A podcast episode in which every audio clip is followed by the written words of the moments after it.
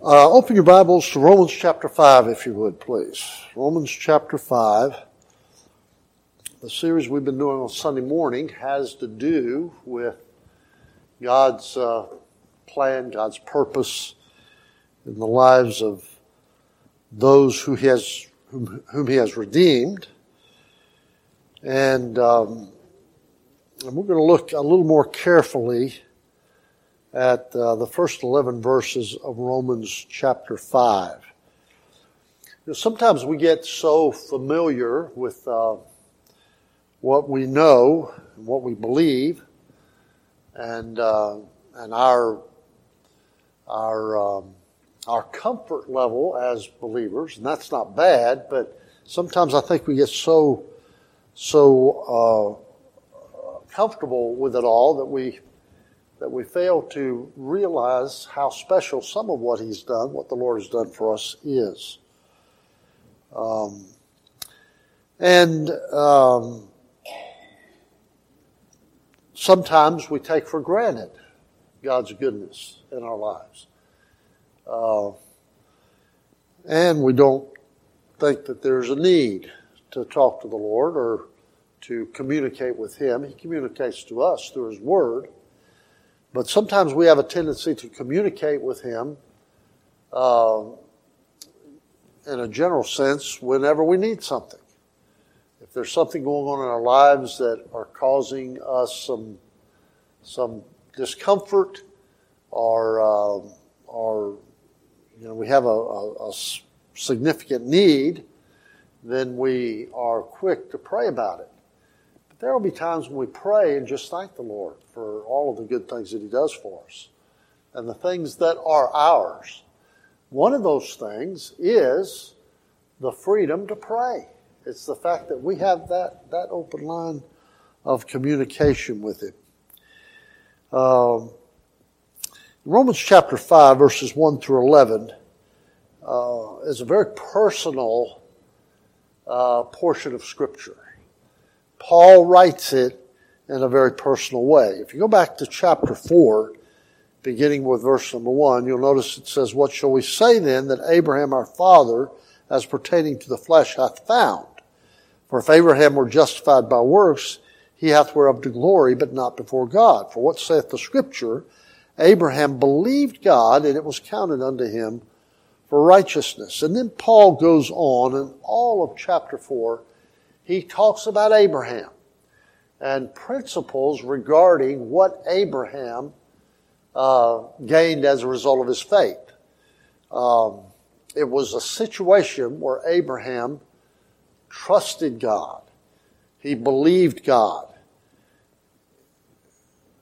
Faith is the substance of things hoped for and the evidence of things not seen. So when, when Abraham believed God, he was exercising in faith in things that he had not seen, that he did not know. He did not know what was coming.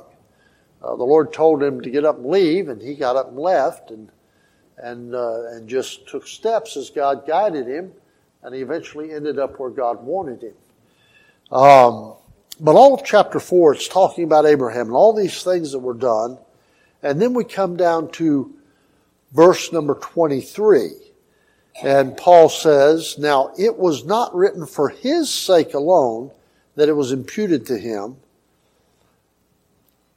but for us also, to whom it shall be imputed, if we believe on him that raised up Jesus our Lord from the dead, who was delivered for our offenses and was raised again for our justification.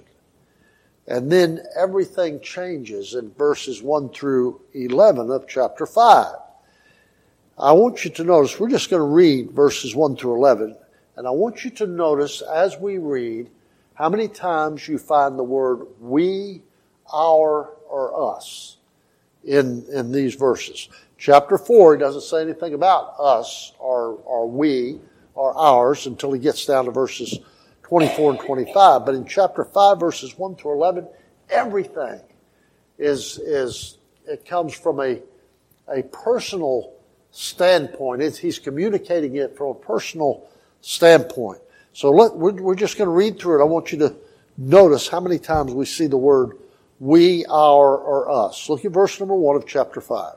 It says, therefore being justified by faith, therefore, since all this is true about Abraham, and we are justified by faith, therefore being justified by faith, we have peace with God through our Lord Jesus Christ, by whom also we have access by faith into this grace wherein we stand and rejoice in hope of the glory of God.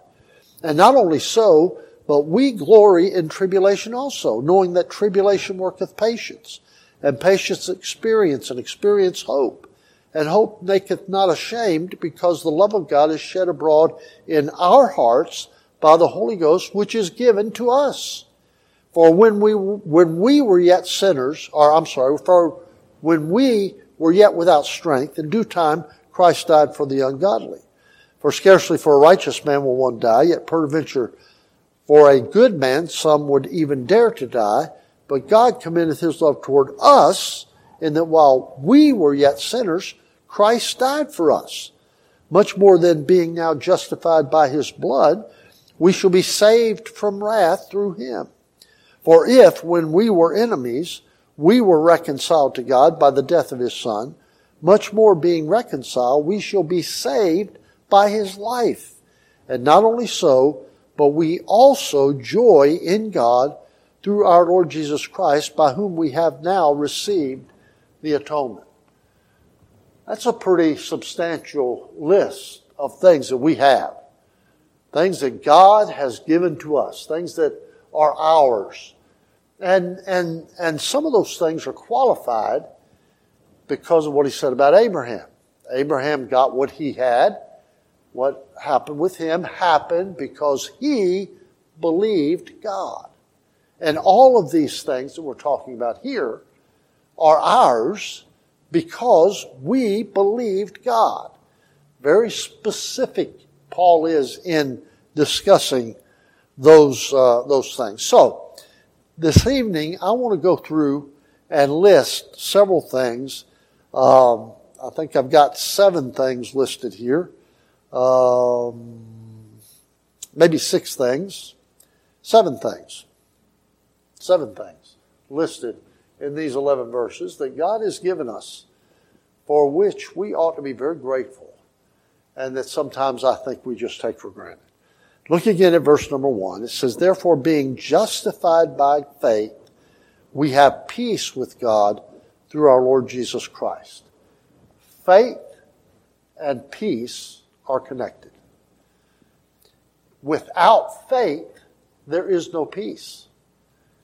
If you go over to Philippians chapter 4, where it talks about faith, uh, Paul says, Be careful for nothing, but in everything, by prayer and supplication, with thanksgiving, let your requests be made known unto God. And the peace of God, which passeth all understanding, shall keep your hearts and minds through Christ Jesus.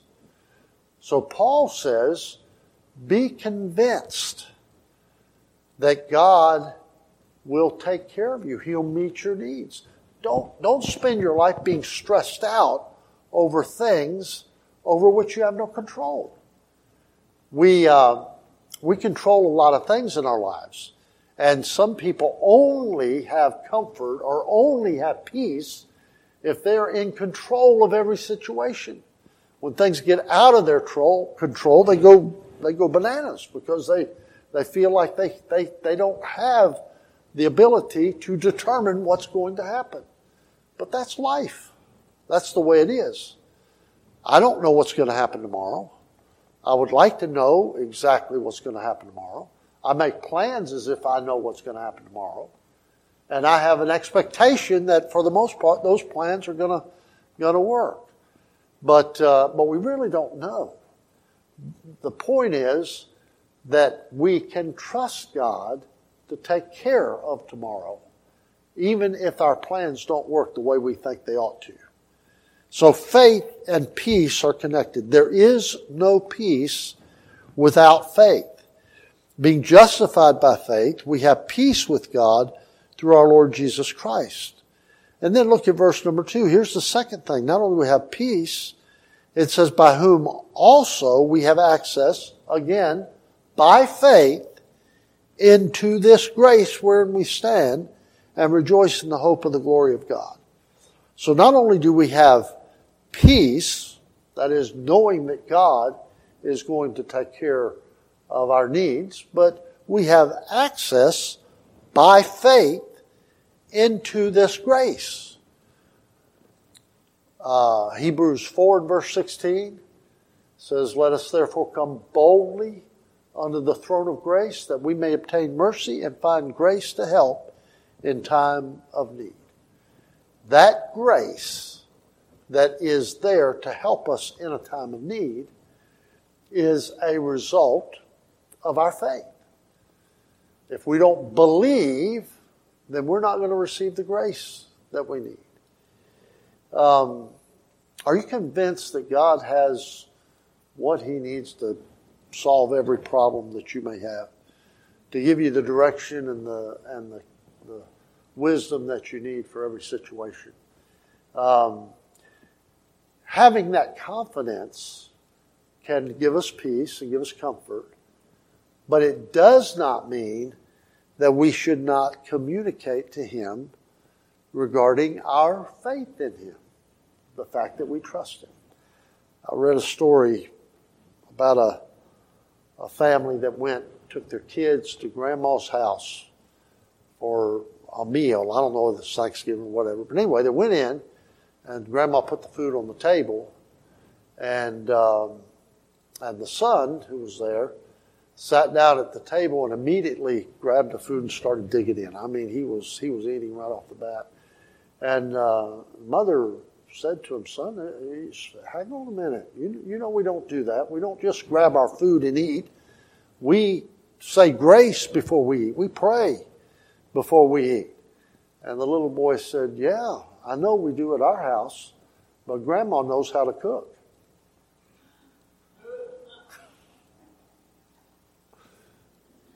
Well, God knows how to take care of our problems. That doesn't mean we just forget about it, and not not be grateful to Him, or not not uh, not uh, not communicate with Him. Anyway, we have we have access into that grace because of our faith. Our faith provides us with that that access. But not only that, verse number three says, not only so, but we glory in tribulations, also knowing that tribulation worketh patience. We glory in tribulations. That's an odd thing. Most people don't do that. Most people are um, are unhappy when tribulation comes. Um, what does James say that we're to to when we are tempted, we're to, to, to be joyful about it. We're to, we're to glory in temptation. We're supposed to be, uh, be conscious of the benefits of temptation. Uh, we have a tendency to think that temptation or tribulation, uh, same kind of idea, are all bad. But they're not always bad. Tribulation, the Bible says, Paul says, we're to glory in tribulations, knowing that tribulation worketh patience, and patience experience, and experience hope, and hope maketh not ashamed, because the love of God is shed abroad in our hearts by the Holy Ghost, which is given unto us. Now, how is it that we have that confidence that the tribulation is going to work patience? And that the patience is going to to work experience and experience oh how do, how do we know that that's going to be the way it works? Well it's because again it's because of our faith. We put our faith in god. We, we trust the lord. And that faith helps us to deal with difficult situations. Faith gives us peace. Faith allows us access to the throne of God. Faith gives us confidence that the tribulation that we deal with is going to be helpful. Uh, this past year, we, you know, we talked about, uh, before the year ended, we talked about, couldn't wait for 2021 to come because everything was going to be changed. It's going to be good. You know, 2020 was bad, but 2021 is going to be good. Have you ever, you ever stopped to think about what benefit may have come from the events that transpired in 2020? They were not pleasant experiences. I didn't like what happened. But did they not provide tribulation? And did it not work patience within us? Did it not provide an experience from which we learned certain things? And did it not help us to turn our attention more toward our God and to look to Him for help for, for what we needed? Then we should rejoice in what happened in that time because it benefited us in the long run. Um, we glory in tribulation, knowing that tribulation worketh patience, and patience experience, and experience hope, and hope maketh not ashamed.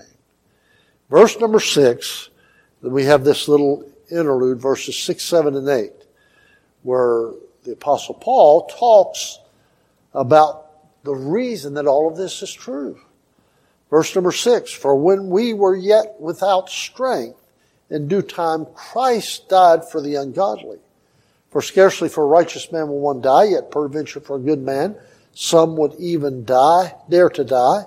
But God commendeth his love toward us in that while we were yet sinners, Christ died for us. Jesus said in the book of John, talking to his disciples shortly before he was arrested in the Garden of Gethsemane, he said, Greater love hath no man than this, that a man lay down his life for his friends. But Jesus didn't just lay down his life for his friends. This says that when we were without strength, um, due time Christ died for the ungodly. Uh, goes on in verse number 10, he says, For if when we were enemies, we were reconciled to God. Jesus, when he died, he wasn't dying just for his friends. He was dying for those who would have been counted his enemies. When he died on the cross, he looked out at the people who were crucifying him and said to his heavenly Father, Father, forgive them, for they know not what they do. Jesus was dying for the very people who were crucifying him because of his love for them. And so, um, Jesus died for us uh, even though we were his enemy, enemies. God commendeth his love toward us, and that while we were yet sinners, Christ died for us. And then he changes tone just a little bit. First of all, at the beginning, chapter 5, he said, We're justified by faith. We have access by faith into this grace that we're, wherein we stand. Um, we glory in tribulations because of our faith. All of those things are because of our faith. We have those privileges because of our faith. But then everything changes a little bit when we get down into verse number 9. He says, Much more then, being now justified by his blood. Now compare that with verse number 1. Therefore, being justified by faith, we have peace with God. Verse 9, verse 9 much more then, being now justified by his blood, there's a different benefit that comes from that. It's not peace. Peace comes from our faith. The grace that we need to deal with what goes on comes from our faith. The, the, the, the ability to deal with tribulation comes from our faith. But there's something else, something different that is ours as a result of the fact that we're justified by His blood. And what is that? Look again at verse number nine. Much more than being now justified by his blood, we shall be saved from wrath through him. Now, what does that mean? Well, there's a couple of different ways that that's true. Number one, it means that we're going to be saved from having, we, we, we will not have to, we will not have to pay for our sins because Jesus died for us. He paid our sin debt when he died on the cross. So when the, when the time, the, the great white throne judgment comes, when all the dead are raised, then uh, the judgment's going to be made based on whose name is written in the Lamb's Book of Life. And if you've trusted Christ as your, as your Savior, then your name will be written there, and you will not have to pay for your sin because Christ already paid that debt on our behalf. But not only that, I personally believe that this verse means that we are going to be saved from the wrath that's going to come during the tribulation period. I believe in a pre tribulation rapture. I believe that Jesus is going to come in the clouds and we are going to, the dead in Christ shall rise first. We're going to, those of us who are alive and remain are going to be caught up together uh, with him in the clouds to meet the Lord in the air, and we're going to we're going to go with him, and uh, and that is the only thing that has to happen before the tribulation begins. There is nothing that has to happen before the rapture. The rapture is imminent. Im- imminent. It's imminent. You want to make sure you don't get your N's and M's back, you know, crossed up there. The rapture is imminent. I mean, it could could happen at any time. It could happen before we get done with the service for the night.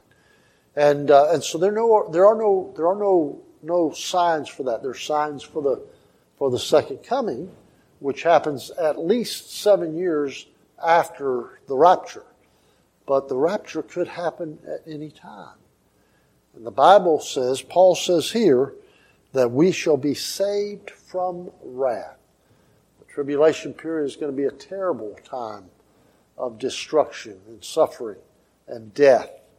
And, uh, and, and, and I believe the Lord's going to remove us from that before it happens, so we will not have to go through it. In fact, the Bible says that when He comes back at the end of the tribulation period, there's going to be a battle, and we're going to come back with Him. And uh, at that point, He'll set up His millennial kingdom, and we will help to rule and reign with Him during that time. And so, uh, because of his blood, the Bible says we shall be saved from wrath through him. His blood is what cleansed us. His, the shedding of his blood is what paid our sin debt, so we don't have to pay it. So, we are saved from wrath. Then in verse number 10, it says, For if when we were enemies, we were reconciled by the death of his son, more, much more being reconciled, we shall be saved by his life. Two things are mentioned here. First of all is the reconciliation to God. It's the fact that we gain a relationship that we did not have before. And I talk about that a lot, but I think that's important. That's the, the most significant thing that happens in the life of a believer when he gets saved. That's, uh, that's the, the thing that makes everything else possible. We're reconciled to God, which means that our uh, we've been we've been redeemed.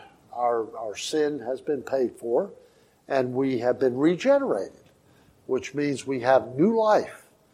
A man before salvation, before he puts his trust in Christ, he's dead in his sins.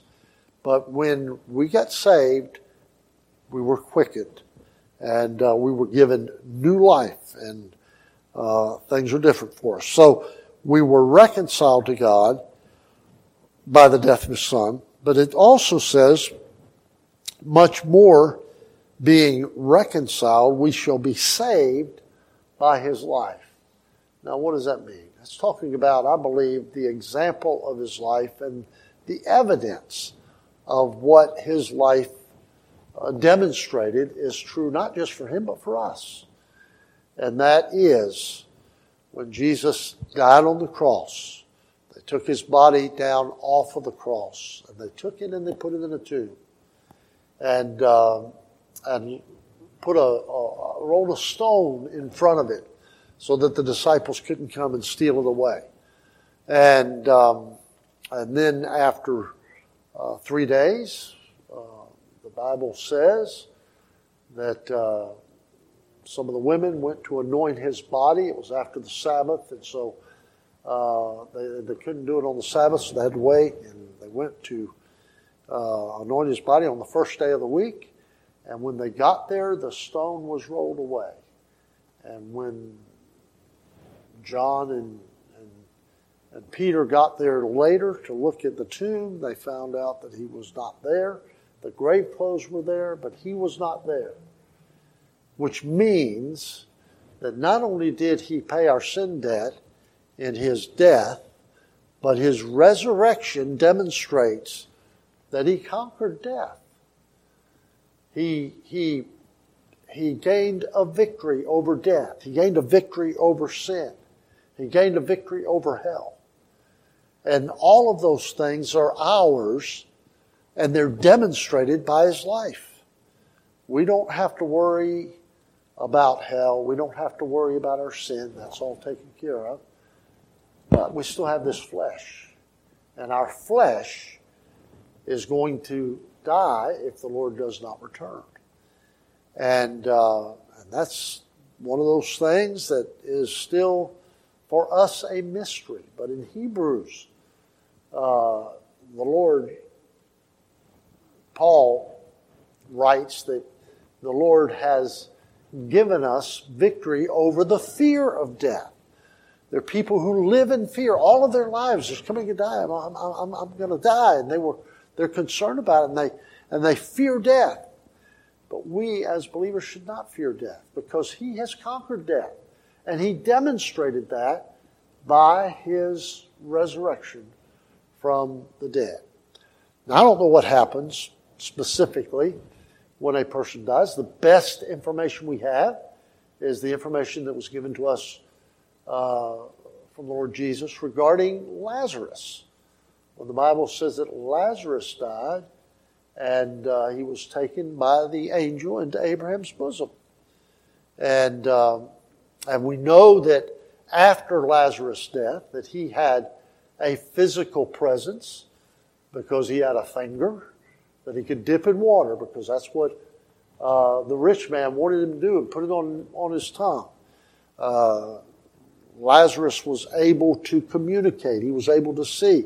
They wanted, wanted send Lazarus back to his brothers, the rich man did, so they don't come to this terrible place. Uh, so he had a physical presence. He was conscious in that situation. And, uh, and that's the only experience of death that Scripture tells us about. That's, that's, that's the best revelation we have.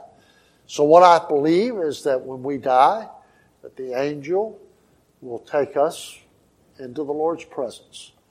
Um, Hebrews chapter 1 talks about angels that minister to us.